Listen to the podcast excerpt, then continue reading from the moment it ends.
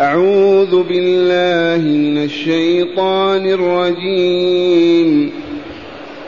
وهو الذي سخر البحر لتأكلوا منه لحما طريا وتستخرجوا منه حلية وتستخرجوا منه حلية تلبسونها وترى الفلك مواخر فيه وترى الفلك مواخر فيه ولتبتغوا من فضله ولعلكم تشكرون. وألقى في الأرض رواسي أن تميد بكم وأنهارا وسبلا لعلكم تهتدون.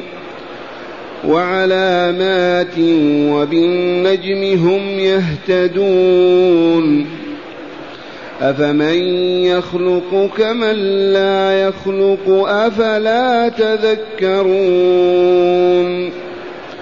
وإن تعدوا نعمة الله لا تحصوها إن الله لغفور رحيم والله يعلم ما تسرون وما تعلنون.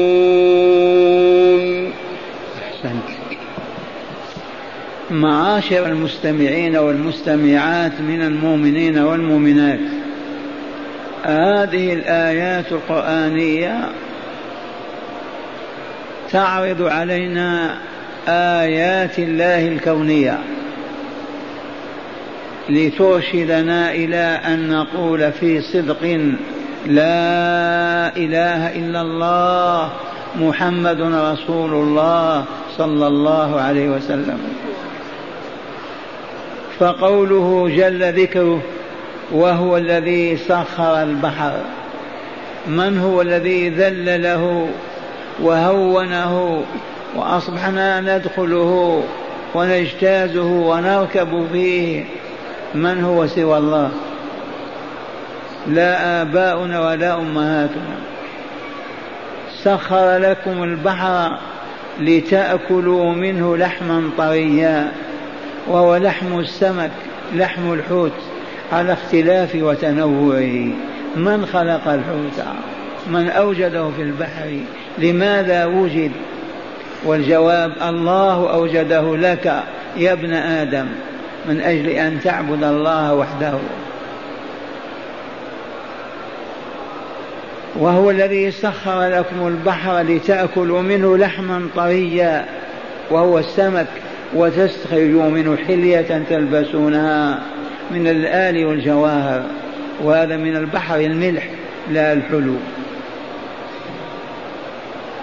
وترى الفلك يا عبد الله لما تنظر إليه وترى الفلك مواخر في البحر تمخر الماء وتشقه من الشرق إلى الغرب.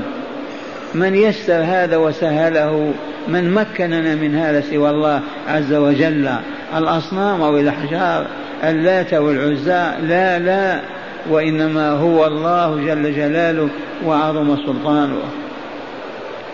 ولتبتغوا من فضله أي من فضل الله عز وجل بالتجارة التي نحمل بضاعة من مكان إلى مكان بواسطة هذه السفن في هذه البحار.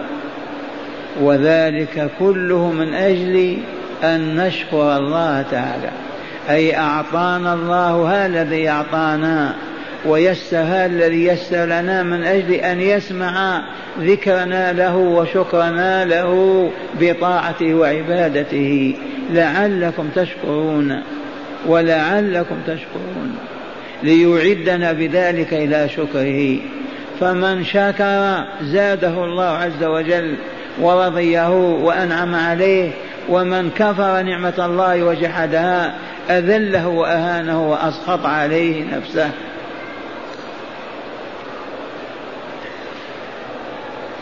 ولطيفة فقهية هنا ذكرها القرطبي في التفسير. لا بأس من معرفتها. يقول مالك رحمه الله يرى أن لحوم ذوات الأربع, الأربع كالإبل والبقر والغنم والغزلان والظباء ولحوم ذوات الريش كسائر الطيور على اختلافها وتنوعها ولحوم الماء أنواع الحيتان. يقول هذه ثلاثة أجناس.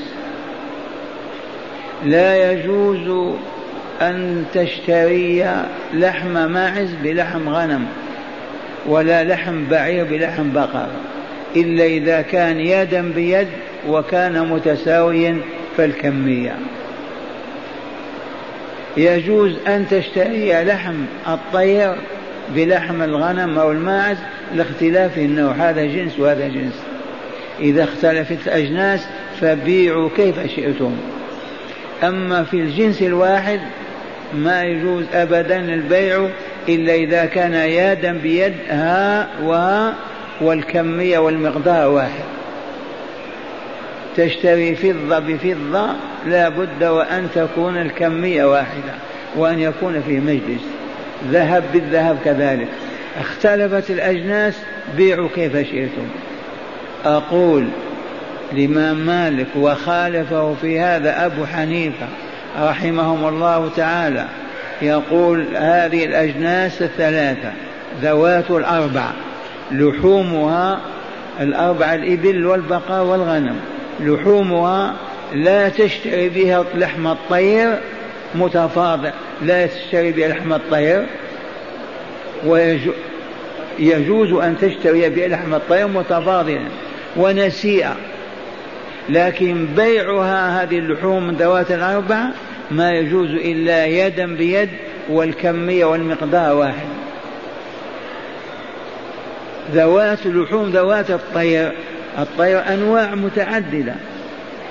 لا تستطيع أن تشتري لحم حمامة بلحم مثلا عقاب مختلفة الكمية وليس بيدا بيد. الحيتان كذلك على اختلافها وتنوعها. ما يجوز أن تشتري حوتة بحوتة إلى أجل أو مع زيادة في الكمية والمقدار. مرة ثالثة يقول الإمام مالك يا رحمه الله ورضي عنه وعن إخواننا المؤمنين أجمعين. هذه أصناف ثلاثة أو أجناس ثلاثة. أولا ذوات الأربع لحومها لا تشتري به لحوم ذوات الريش. إلا إذا ك... نعم. لحوم هذه ذوات الأربع. لا يجوز أن تشتري لحم بلحم إلا يدا بيد والمقدار واحد. ذوات الريش لحومها فيما بينها لا يمكن أي لا يجوز أن تشتري مثلا رطلا برطلين من نوع آخر من, نوع من ذوات الريش.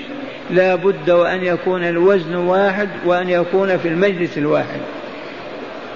ذوات اللحم البحر كذلك الحيتان فيما بينها لا بد من التساوي في المقدار وأن يكون يدا بيد.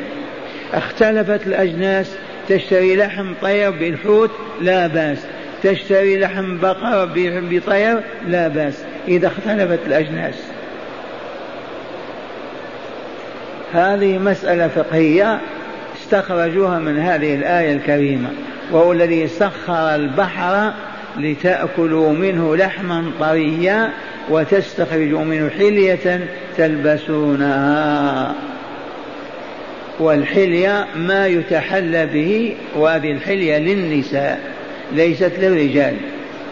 اللآلي والجواهر للنساء لا للرجال كالفضة كالذهب. وليس للرجل أن يتحلى إلا بخاتم الفضة فقط. وذلك لأن رسول الله صلى الله عليه وسلم صنع له خاتم من ذهب مكتوب عليه محمد رسول الله واتخذه خاتم يختم به الصكوك. من فضة. نعم. اتخذ خاتما من فضة. وتذكرون الصاحب الذي رأى النبي صلى الله عليه وسلم في أصبع خاتم من ذهب فنزعه ورمى به في الأرض. وقيل خذ خاتمك قال لا آخذه وقد رماه رسول صلى الله عليه وسلم. لا يحل للرجل أن يتختم بخاتم الذهب ولكن يحل له خاتم الفضة. أما النساء فيتحلين بما شاء الله أن يتحلين به من أنواع الذهب والفضة والجواهر واللآلئ هذه الحلية التي يتحلى بها الإنسان وهي حلة النساء. وترى الفلك مواخر تمخر ماء البحر وتجتازه من إقليم إلى إقليم تحمل البضائع والسلع. لماذا هذا؟ قال لتبتغوا من فضل الله عليكم. أرزاقكم وطعامكم وكسوتكم ولعلكم تشكرون. الشكر معشر المستمعين تعلموا. شكر الله أن تعترف في نفسك بالنعمة وأن الله واهبها. أولا تعترف في نفسك أن هذه النعمة من الله عز وجل هو منعمها عليك. ثانيا أن تحمده بلسانك فتقول الحمد لله وكلمة الحمد لله رأس الشكر. إذا قلت في أية نعمة الحمد لله قولك الحمد لله أعظم من تلك النعمة التي تراها عظيمة.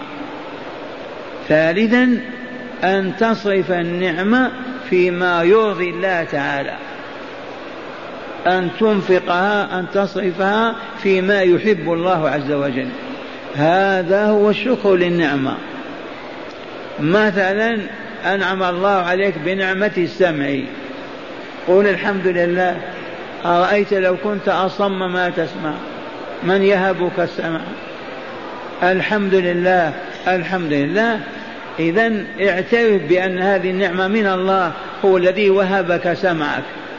واحمده بلسانك ولا تسمع بما بها وتستعمل فيما لا يرضي الله تعالى. إذا كره الله صوتا من الأصوات لا تسمعه. أبدا. وكره الله أصوات الغيبة والنميمة والمزامير والأغاني من العوار والنساء. يكرهها الله عز وجل. فلا تستخدم هذه النعمة فيما من أجله أنعم الله به عليك. إذا نعمة البصر نعمة احمد الله عز وجل واعترف بأن الله الذي وهبك هذا البصر ولا تنظر أبدا حيث لا يرى الله لا يريد الله أن تنظر. كالنظر إلى النساء الأجنبيات محرم. قل للمؤمنين يغضوا من أبصارهم. فشكر الله يقتضي أن لا تنظر بهذا البصر شيئا حرمه الله عليك. اللسان نعمة وإلا لا؟ من أجل النعم أرأيت الأب كم كيف؟ ما يستطيع أن يفصح ولا أن يعرف عن شيء. هذه النعمة اعترف بأنها من الله. هو واهبها ومعطيها. يجب أن تشكره عليها. قل الحمد لله. ولا تنطق بكلمة سوء يكرهها الله عز وجل ولا يريدها. والدينار والدرهم كذلك. من وهبك هذا الدينار والدرهم؟ أليس الله؟ بلى. إذا فاحمده على ذلك أكثر من الحمد لله ولا تنفقه أبدا في معصية الله بأن تشتري به ما حرم الله عز وجل. وبهذا تكون من الشاكرين ولعلكم تشكرون. وقال تعالى وأل وألقى في الأرض رواسي أن تميد بكم وأنهارا وسبلا لعلكم تهتدون. من الذي أرس هذه الجبال في الأرض؟ الملائكة لما شاهدت احتارت. كيف هذا؟ وإنما كانت بأمر الله كن فيكون. هذه الجبال لولا أن الله أرس بها الأرض كانت تميد هكذا وت... ويسقط كل من على على ظهرها.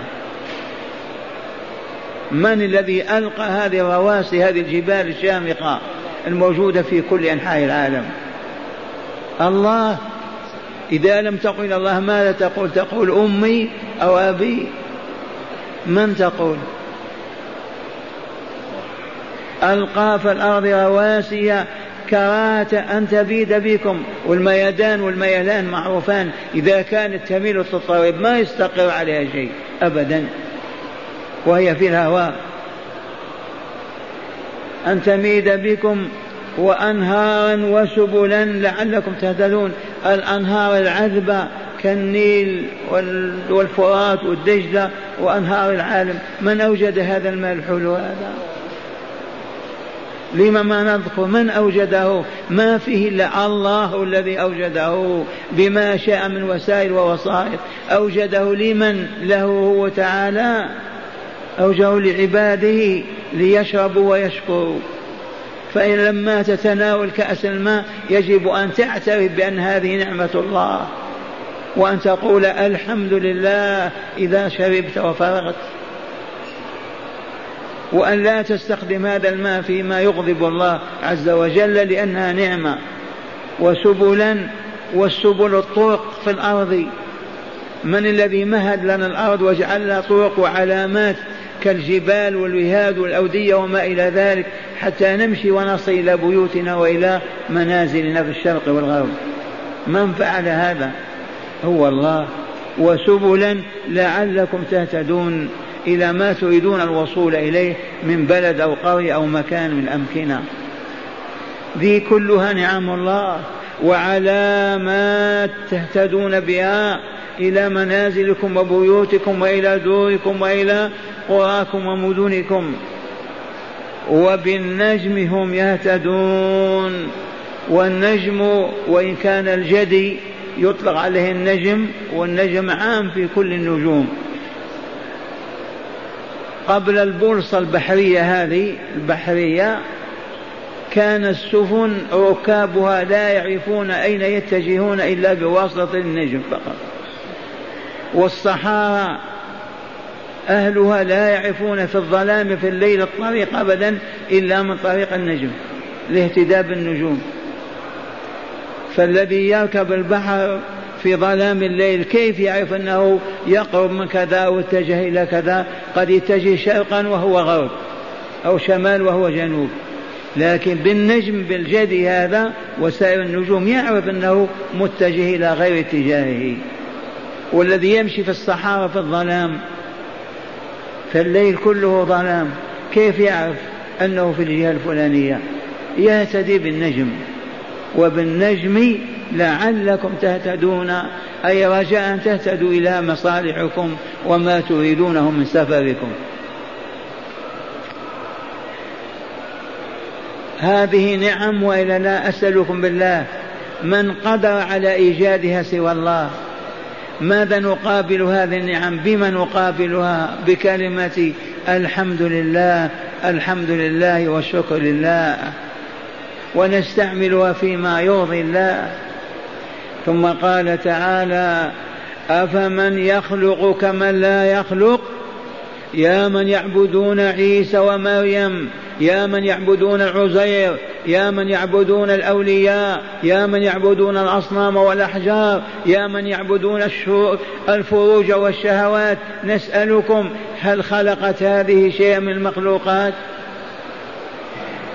الجواب لا. من خلق هذه المخلوقات؟ الله. هل يسوى من يخلق بما لا يخلق؟ كيف نسوي بالله مخلوقات؟ مخلوقة. والله الخالق لا لا نعبده ولا نوحده. هذه الآيات يا معشر المؤمنين والمؤمنات تغريس عقيدة التوحيد في النفوس. سؤال عادي. من يخلق كمن لا يخلق؟ أسألكم بالله. من يطبخ الطعام كمن لا يطبخه من يسوق السيارة كمن لا يسوقها من يتكلم كمن لا يتكلم الجواب لا لا. إذا هذه الكائنات التي امتن بها علينا وخلقها لنا هل الأصنام التي تعبد والأحجار والرجال والنساء هذه تخلق؟ خلقت شيئا؟ الجواب لا. كيف تعبد إذا بأي حق يعبد غير الله؟ أفمن يخلق كمن لا يخلق؟ أفلا تذكرون فتهتدوا وتعرفوا؟ ولم يبق إلا كلمة لا إله إلا الله. والله الذي لا إله غيره إنه لا إله إلا الله. لا يوجد في الكون من يستحق أن يعبد.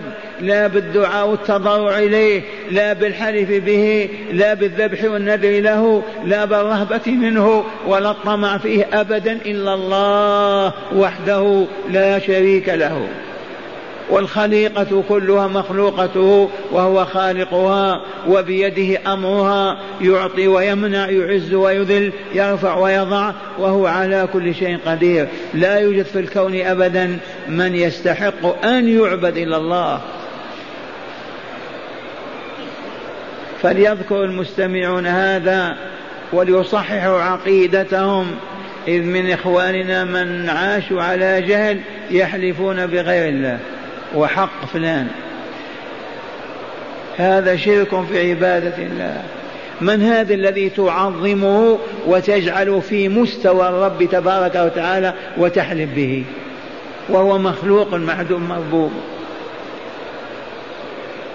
بعض إخواننا ما زالوا إذا وقفوا على قبر ميت يدعونه إذا كانت عليه قبة أو يرون أنه من أولياء الله يا سيدي فلان يا سيدي فلان ينادي. كالذي ينادي الله يا رب يا رب. ينادي هو يا سيدي فلان يا سيدي فلان. والله لا يغضب الله بهذا ويسقط عليه وهو لا يدري. من هو الذي تناديه في الظلام والضياء في الليل والنهار يسمعك ويراك سوى الله عز وجل؟ لو تقف أمام قبر ألف سنة تناديه والله ما يجيبك أبدا ولا يسمعك. فكيف تسأله؟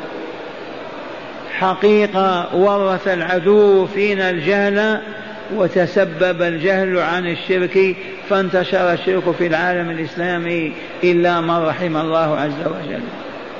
صرفونا عن القرآن أبدا. أسألكم بالله هل رأيتم جماعة يجلسون يدرسون كلام الله يتدبرونه ويتفكرون فيه؟ الجواب لا. لا يقرأ إلا على الميت فقط. هذا القرآن كيف يهمل؟ الذي يقرأ هذه الآيات يبقى قلبه ينظر إلى غير الله رهبة أو رغبة والله ما يبقى له إلا الله ولا يبالي بالخليقة كلها. أفمن يخلق كمن لا يخلق؟ هذا الاستفهام التقريعي التوبيخي. قولوا لا والله من يخلق غير من لا يخلق لا يستويان أبدا. فالله هو الخالق والخليقة كلها مخلوقته وهو خالقها فلا يوجد فيها ولا منها ولا بينها من يدعى مع الله أو يحلف به أو ينذر له النذور أو يحلف أو يعظم بأي نوع من أنواع التعظيم التي هي حق الله عز وجل.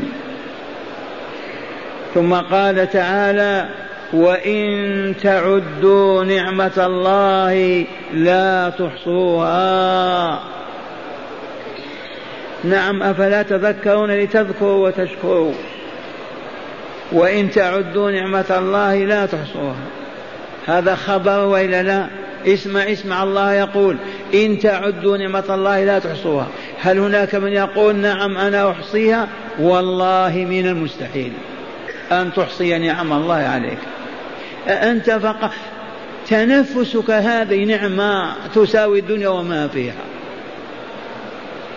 نعم لا تعد ولا تحصى أبدا. الخلق والرزق والتدبير والحفظ والكلاء والكلاء وهذه النعم ما تحصى أبدا. إذا يجب أن نشكر لا نكفر. وشكر الله يكون كما علمتم بطاعته بذكره ثم قال تعالى إن الله لغفور رحيم. إذ لو لم يكن غفورا رحيما كل من كفر نعمته ضربه أو سلبها منه. لولا أنه غفور رحيم ماذا يفعل بالكافرين غير الشاكرين؟ يبيدهم ويهلكهم ويمزقهم ويسلبهم كل خير ويمنعهم من كل معروف. لأنهم كفروا نعمه كيف يعطيهم؟ ولكن لكونه تعالى غفورا لعباده رحيما بهم يعصونه يعبدون غيره وينزل عليهم المطر ويغيثهم إذا استغاثوا ويعطيهم طعامهم وشرابهم. غفور رحيم. ثم قال تعالى والله يعلم ما تسرون وما تعلنون وهذا تهديد بالوعيد. آه اعلموا أن ما تسرونه يعلمه وما تعلنونه يعلمه وسوف يجزيكم بذلك العمل الذي تقولونه أو تفعلونه. وهذه هزت قلوب المشركين في مكة. معناه انتبهوا يعلم ما تسرون وما تعلنون وسوف يجزيكم بكسبكم وعملكم. فتوبوا إلى الله ربكم. تبنا إلى الله عز وجل. معاشر المستمعين اسمعوا الآيات من الكتاب مشروحة مفصلة مبينة أيضا. ما زال السياق الكريم في ذكر مظاهر قدرة الله وعلمه وحكمته ورحمته. تلك المظاهر الموجبة لتوحيده وعبادته وشكره وذكره. قال تعالى وهو الذي سخر لكم البحر وهو كل ماء غمر كثير عذبا كان أو ملحا. وتسخيره تيسير تيسير الخوض الغوص فيه وجري السفن عليه. وقوله تعالى لتأكلوا منه لحما طريا وتستخرجوا منه حلية تلبسونها. بيان لعلة تسخير البحر وهي, ليص وهي ليصيد الناس منه السمك يأكلونه ويستخرجون اللؤلؤ والمرجان حلية لنسائهم. وقوله وترى الفلك مواخر فيه أي وترى أيها الناظر إلى البحر ترى السفن تمخر الماء أي تشقه ذاهبة وجائية. وقوله ولتبتغوا أي سخر البحر والفلك لتطلبوا الرزق بالتجارة بنقل البضائع والسلع من إقليم إلى إقليم وذلك كله من فضل الله ورحمته من فضل الله وحوله وقوته. لعلكم تشكرون أي كي تشكروا الله تعالى. أي سخر لكم ذلك لتحصلوا على الرزق من فضل الله فتأكلوا وتشكروا الله على ذلك. والشكر يكون بحمد الله والاعتراف بنعمته وصرفها فيما في مرضاته. وقوله وألقى في الأرض رواسي أي ألقى في الأرض جبالا ثوابت أن تميد بكم كي لا تميد بكم. وميدانها ميلها وحركتها إذ لو كانت تتحرك لما استقام العيش عليها والحياة فيها. وقوله وأنهارا أي وأجرى لكم أنهارا في الأرض كالنيل والفرات وغيرهما سبلا أي أي شق لكم أي شق لكم طرقا لعلكم تهتدون أي إلى منازلكم في بلادكم. وقوله وعلامات أي وجعل لكم علامات للطرق وأمارات كالهضاب والأودية والأشجار وكل ما يستدل به على الطريق الناجية. وقوله تعالى وبالنجم أي وبالنجم هم يهتدون. فمراكب البحر فركاب البحر لا يعرفون وجهة سيرهم في الليل إلا بالنجوم. وكذا المسافرون في الصحراء والوعب والصحارى والوهاد لا يعرفون وجهة سفرهم إلا بالنجوم. وذلك قبل وجود آلة البوصلة البحرية ولم توجد إلا على ضوء النجم أيضا وهدايته. وقوله في الآية السابعة عشر أفمن يخلق كمن لا يخلق؟ أفلا تذكرون؟ هذا تأنيب عظيم لأولئك الذين يصرون على عبادة الأصنام ويجادلون عليها ويجالدون. فهل عبادة من يخلق ومن يرزق ويدبر حياة الإنسان وهو الله رب العالمين كعبادة من لا يخلق ولا يرزق ولا يدبر؟ فمن سوى فمن يسوي من العقلاء بين الحي المحيي الفعال لما يريد واهب الحياة كلها وبين الأحجار والأوثان. فلذا وبخهم تعالى بقوله أفلا تذكرون فتذكرون فتعرفون أن عبادة الأصنام باطلة وأن عبادة الله حق فتوبوا إلى ربكم. فتوبوا إلى ربكم.